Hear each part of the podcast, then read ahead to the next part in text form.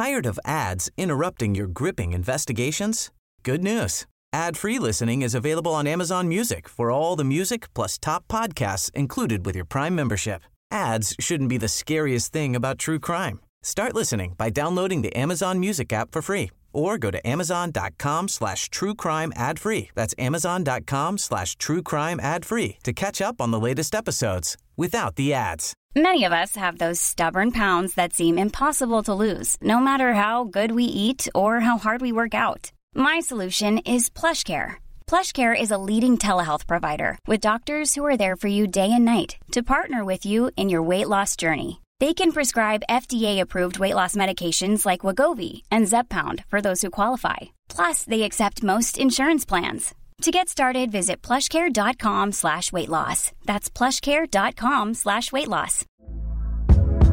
Hey there, it's Michelle Norris. I'm host of a podcast called Your Mama's Kitchen. When I travel, I'm usually looking for a way to find a taste of home when I'm not at home. And one of the things I love to do when I am at home is entertain. And Airbnb allows me to do that. When I was in California recently, I rented a house that had a great kitchen. And when we were sitting around the table, we we're all thinking, we're in someone else's house. Someone could be in all of our homes as well. If you have a home, but you're not always at home, you have an Airbnb. Your home might be worth more than you think.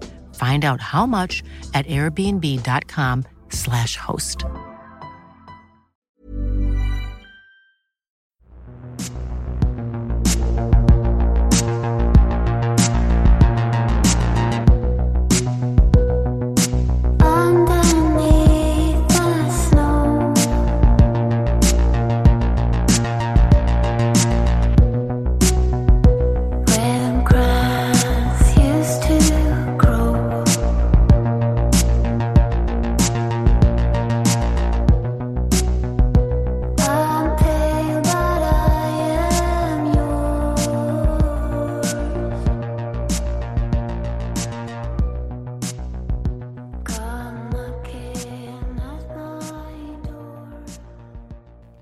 Olösta mord, Viola Widegren, del 13. Det här avsnittet är skrivet av Sofie Karlsson, klippning har gjorts av Eva Martinsson och jag heter Dan Hörning. Det här är en podd som bara ställer frågor och aldrig ger några svar. Vad tror du själv? Kontakta oss gärna med dina teorier om fallen som vi tar upp. Kontaktinformationen finns i avsnittstexten i din poddapp och i slutet av avsnittet. Viola-serien kommer ut varje torsdag, men om du vill att Ola Stamord ska ha möjligheten att komma ut varje torsdag även i fortsättningen och inte bara varannan, så kan du vara med och sponsra podden på Swish eller på Patreon. Det står också mer om i avsnittstexten. Vi lämnade historien om Viola i det förra avsnittet tisdagen den 15 december 1953. Viola hade då varit försvunnen i drygt fem år. Mannen med radarhjärnan, det kända mediumet Peter Hurkos, är hemma hos Karl och Agnes. Hurkos säger att han kan se att Viola har ett stort ärr på magen. Och det stämmer ju. Det ärret hade hon ju fått till följd av en blindtarmsoperation. Men det är också information som har gått ut i pressen och den har även översatts och publicerats i Holland. Det förefaller alltså väldigt troligt att Hurkos har kommit över den informationen på annat sätt än genom ett sjätte sinne. Hurkos slår sig ner i Widegrens lilla kammare, en typ av litet vardagsrum, och ber om en kniv. Kniven behöver han hålla ovanför huvudet som en antenn till den övernaturliga världen. Precis när Hurkos ska börja sin seans utbryter ett vilt tumult ute på gårdsplanen. Det är journalister från Aftonbladet och Expressen som har börjat bråka med varandra. Båda de stora kvällstidningarna vill in och bevittna själva seansen. Kolström som skriver för Nordisk kriminalkrönika beskriver att det blev ett väldigt tumult som slutade med att journalister gömde sig i garderober och trängdes utanför dörren till kammaren för att få ta del av seansen. När tumultet har lagt sig börjar Hurkos sin seans. Eller det är i alla fall vad han kallar den. Han frågar Karl och Agnes följande. Visste ni att Viola uppsökte en präst dagar innan hon försvann? Karl och Agnes svarar nej. Då bokstaverar Hurkos ett namn som du säkert känner igen. A P P E L B E R G. Appelberg. Namnet på doktorn som opererade Violas blindtarm, som var hennes kollega och som journalisten Sture Lönnerstrand har anklagat för att ha varit inblandad i Violas försvinnande. Lönnerstrand hävdar också att Viola ska ha varit kär i Appelberg. Appelberg är även namnet på hotellet som Hurkos bor på i Sollefteå. Lönnerstrands bok kom alltså ut två år tidigare och där stod hans teorier om vad som har hänt Viola. Boken har förmodligen inte översatts till holländska men det är ju inte helt omöjligt att Hurkos kan ha fått ta del av Lönnerstrands teorier exempelvis genom att någon läste boken och berättade för honom. Hurkos ställer fler frågor till Karl och Agnes om Viola och säger sedan att han får en bestämd känsla av att Viola inte är Helgum. Sedan lämnar han Widegrens hem. Kniven som han fick att använda som antenn behåller han. På vägen tillbaka till Sollefteå får Hurkos plötsligt svårt att andas. Han ber taxichauffören stanna så att han kan gå ut och få lite frisk luft. Taxibilen stannar i höjd med inrikesminister Gunnar Hedlunds föräldrahem. Hedlund bor då i Stockholm och arbetar för statsminister Tage Erlander. Men han är född och uppvuxen i Helgum. Hurkos stiger ur taxibilen och andas häftigt. Sedan kollapsar han. I samband med kollapsen kissar han även på sig. Kriminalöverkonstapel Sundin blir tillkallad till platsen eftersom hans bil har en bår. Några män lyfter upp Hurkos på båren och in i Sundins bil medan pressfotografer knäpper bilder allt vad de kan. Hurkos får inte skjuts till ett sjukhus utan bara tillbaka till sitt hotell. Väl inne på rummet kollapsar han igen. Han piggnar dock till ganska fort. Hurkos beskriver att det känns som att någon tar strypgrepp på honom och att det är därför han kollapsar. Hans fru säger att det här aldrig har hänt tidigare. Hennes man har aldrig blivit så här påverkad av en seans. Hurkos häller upp ett glas konjak åt sig själv för att fylla på spriten i kroppen. Sedan säger han till polisen och pressen att han vet var Viola ligger begravd. Men att han inte är stark nog att avslöja det idag. Dagen därpå, onsdagen den 16 december 1953, pryds löpsedlarna med rubriker som till exempel Mannen med radarhjärnan, den holländske fjärrskådaren Peter Hurkos löser Violagåtan och Mannen med radarhjärnan säger Jag vet vem som tog livet av Viola. Hurkos har nyktrat till sedan sin kollaps dagen innan och han säger till pressen citat Viola Widegren är död. Hon blev mördad i Helgum. Slutcitat.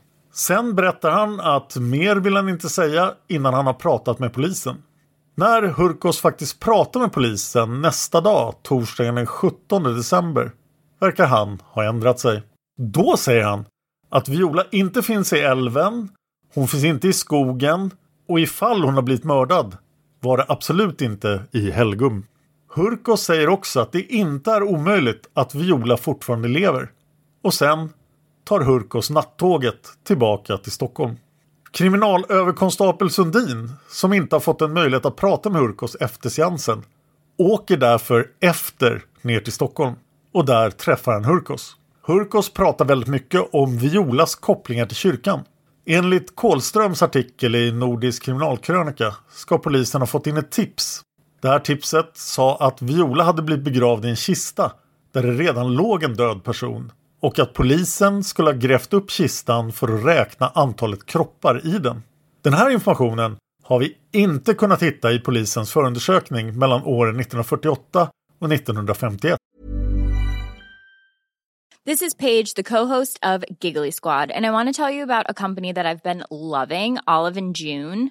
Olive and June gives you everything that you need for a salon quality manicure in one box. And if you break it down, it really comes out to $2 a manicure, which is absolutely insane. It's also so easy to get salon worthy nails at home with Olive and June. The difference between how your nails used to look when you did them yourself and now with the Manny system is a complete game changer. The best thing about Olive and June too is it's a quick dry, dries in about one minute, lasts for five days, and full coverage in up to one to two coats. Visit oliveandjune.com slash perfect manny 20 for 20% off your first system. That's oliveandjune.com slash perfect manny 20 for 20% off your first system.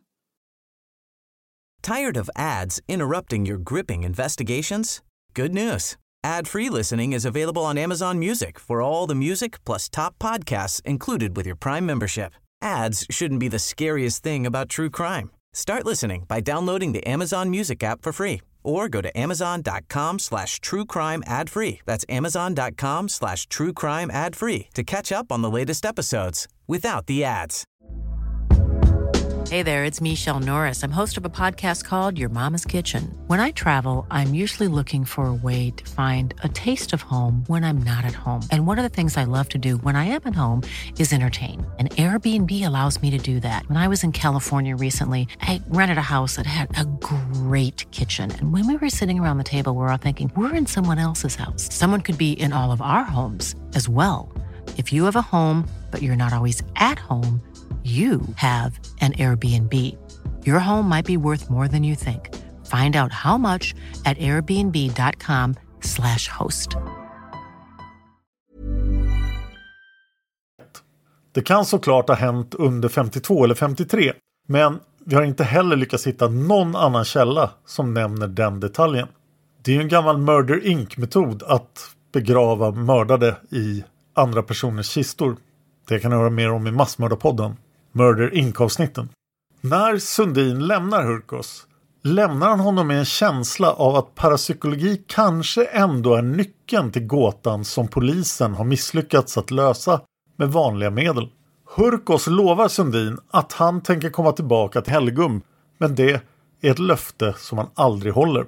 Däremot skickar Hurkos ett brev till landsfogde Rudström. I brevet står det följande citat. Jag har hittat Viola.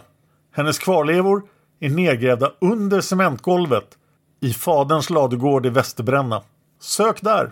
Kroppen ligger hopvikt under golvet så som den grävdes ner. Slutcitat. Landsfogde Rudström tar den här informationen på största allvar. Han inser att brevet inte är tillräckligt för en husrannsakan utan han måste få Karls tillstånd. Då kommer han på att han har ju redan Karls tillstånd. Han letar fram brevet som Karl skrev fyra år tidigare, den 16 november 1949, där Karl krävde att polisen skulle gräva på alla platser som pekades ut som hans dotters begravningsplats. Karl informeras om det här och han tycker inte alls att det är rimligt. Han menar att han aldrig har gett sitt medgivande till polisen att bryta upp hans golv eller förstöra hans egendom. Karl har bara några år innan lagt ett nytt golv. Vissa spekulerar i att det här nya golvet lades i samband med att Viola försvann i december 1948. Men detta har inte vi på Olösta mord kunnat fastställa. Karl kräver nu att en ny utredningsgrupp ska tillsättas som ska göra en helt ny utredning av fallet. Han anklagar även Sundin för tjänstefel på grund av att Sundin har befattat sig med en bluffmakare, det vill säga Hurkos. Karl meddelar även att han överväger att stämma Hurkos för förtal och bluffmakeri. Det uppstår en vild konflikt mellan Karl och polisen som dokumenteras väl av pressen.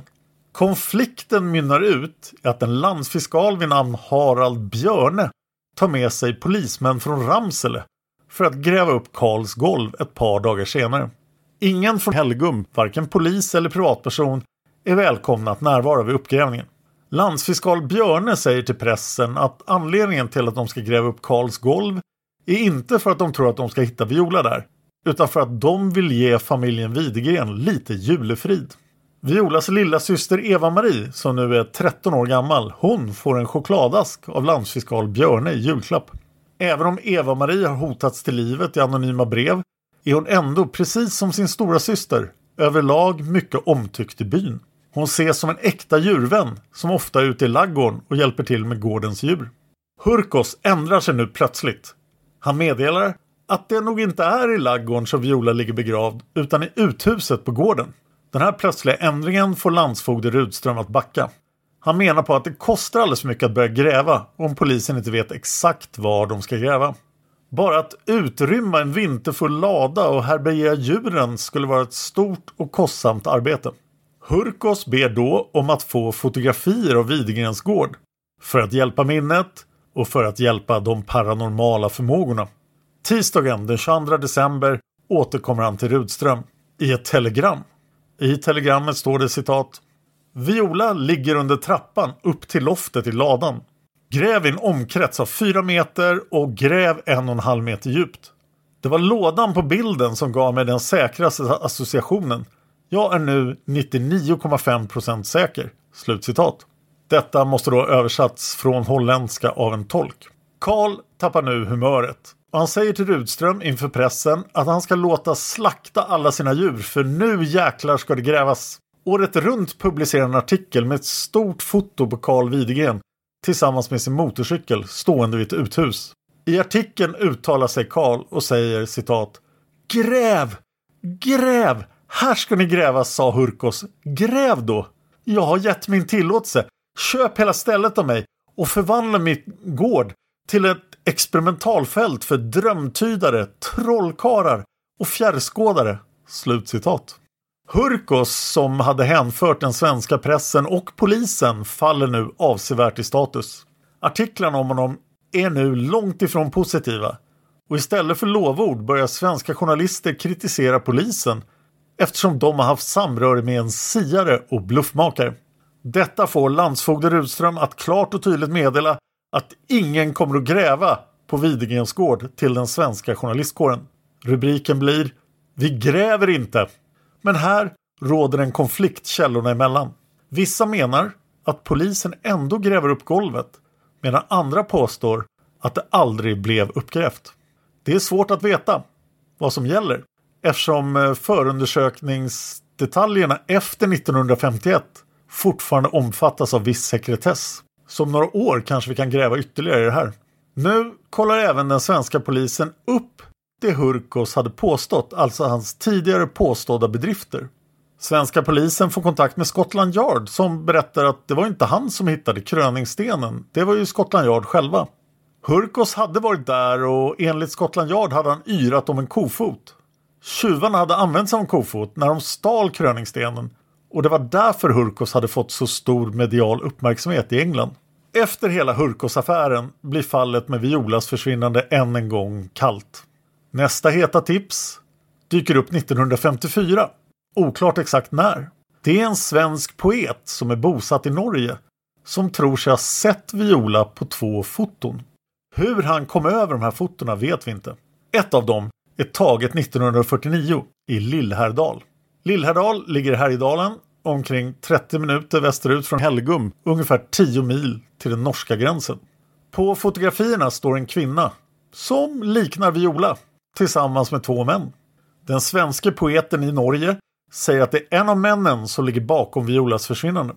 Polisen har i samma veva fått in två andra av varandra oberoende tips om att en kvinna som liknar Viola har bott och arbetat i just Lillhärdal. Polisen blir därför intresserade och undersöker tipsen närmare. Tyvärr leder inte tipsen till att polisen hittar Viola. Om hon fortfarande lever här så är hon alltså nu 23 år gammal. Polisen får in nästa intressanta tips under våren 1955. Detta når den svenska pressen som skriver artiklar med rubriker som Han har löst gåtan. Denne han är sjömannen Birger Persson. Sjöman Persson har varit till sjöss i 20 år. Han har varit runt om i hela världen. Bland annat har han varit i Australien och i Tired of ads interrupting your gripping investigations? Good news. Ad-free listening is available on Amazon Music for all the music plus top podcasts included with your Prime membership. Ads shouldn't be the scariest thing about true crime. Start listening by downloading the Amazon Music app for free or go to amazon.com slash true crime ad free. That's amazon.com slash true crime ad free to catch up on the latest episodes without the ads. Kanada. Eftersom han har varit på sjön så har han fram till våren 1955 inte haft en aning om vem Viola är eller att hon är försvunnen. Och det här är sjöman Perssons historia. Han var ombord på det norska skeppet Sokna som hade lagt till i Vancouvers hamn för att lasta plank på väg till New York. Vi befinner oss nu alltså i Kanada. Sjöman Persson berättar citat. Där fanns de flesta nationer representerade och alla var väl inte precis Guds bästa barn. Så en kväll när vi hade fått ut våra slantar, det var i april för två år sedan, där jag kontrollerat min sjömansbok. Då gick vi i land för att rulla hatt och hamnade så småningom på en nattklubb mitt i de stormiga glädjekvarteren i Chinatown. Redan när vi armbågade oss fram mot baren upptäckte jag henne i trängseln. En mörk, snygg flicka i 20-årsåldern som såg så ensam och övergiven ut. Ja, nästan vemodig ut. Att jag tyckte riktigt synd om henne. Jag fröjdade med henne ett par gånger och det var ungefär som att lossa en elva över parkettgolvet. Det var inte första gången den Kickan var på ett danshak, den saken är klar. Hon sa inte så värst mycket, men hon verkade väldigt rar. Och jag minns alldeles särskilt att hon hade en pikant grop i hakan." Slut citat. Nu var det länge sedan jag nämnde det, men ett av Violas mer utmärkande drag är en tydlig grop i hakan. Sjöman Persson fortsätter citat. Jag kommer också ihåg en annan sak, att jag blev förvånad över att hon talade så dålig engelska och tydligen inte förstod ens de allra vanligaste slanguttrycken. Men det angick ju strängt taget inte mig. Slutcitat. Sjöman Persson följer den sorgsna kvinnan till hennes port den kvällen. När de säger godnatt frågar han om han möjligen kan få träffa henne igen. De två bestämmer att de ska ses på samma danshak följande kväll. När sjöman Persson kommer till danshaket kvällen därpå är hon redan där. Han tycker att hon ser lika melankolisk ut som kvällen innan. Nu presenterar hon sig. Hon säger att hon heter Rosemary. Sjöman Persson och Rosemary dricker några glas och dansar tillsammans. De har en trevlig kväll och när sjöman Persson erbjuder sig att följa med henne hem tackar hon ja. Persson tar Rosemary under armen och hon kramar den till svar. Persson kan inte släppa hur dålig engelska hon pratar. Så här fortsätter Perssons historia, citat.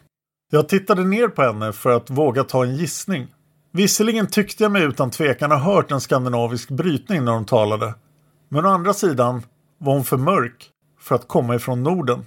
Så jag tog en annan chans och frågade Är du från Polen? Nej, svarade hon och det lät nästan som en viskning. Jag är född i Sverige, sa hon. Jag stannade upp som träffad av blixten och svarade spontant på svenska. Det är jag med. Sen sa ingen av oss någonting på flera sekunder. Och jag fick liksom en känsla att vi två var alldeles ensamma med varann. Och att det med ens hade blivit så tyst i det bullrande Chinatown. Lika tyst som jag vet att det brukar vara när två skepp möts i natten. Från det ögonblicket talade jag och den mörka flickan bara svenska med varann. Och jag kan försäkra er om att hon talade en renare och finare svenska än jag. Men så är jag också född i Skåne. Fastän jag numera har slagit ner mina bopålar i Redslared utanför Borås. Hennes svenska dialekt var inte särskilt utpräglad. Det var inte skånska, inte småländska, inte gotländska. Jag gissade på mellersta Norrland. Den kvällen blev det heller inte godnatt vid porten. Jag fick följa med henne upp i hennes lilla lya. Ett rum med kokvrå, snyggt och prydligt, men det enklaste tänkbara. Och medan hon stökade i köksregionerna så satte jag mig ner på den enda stol som fanns och mediterade över det faktum att världen bevisligen kan vara ganska liten ibland. Det var just då som jag upptäckte brevet på hennes bord. Ett ganska färskt brev.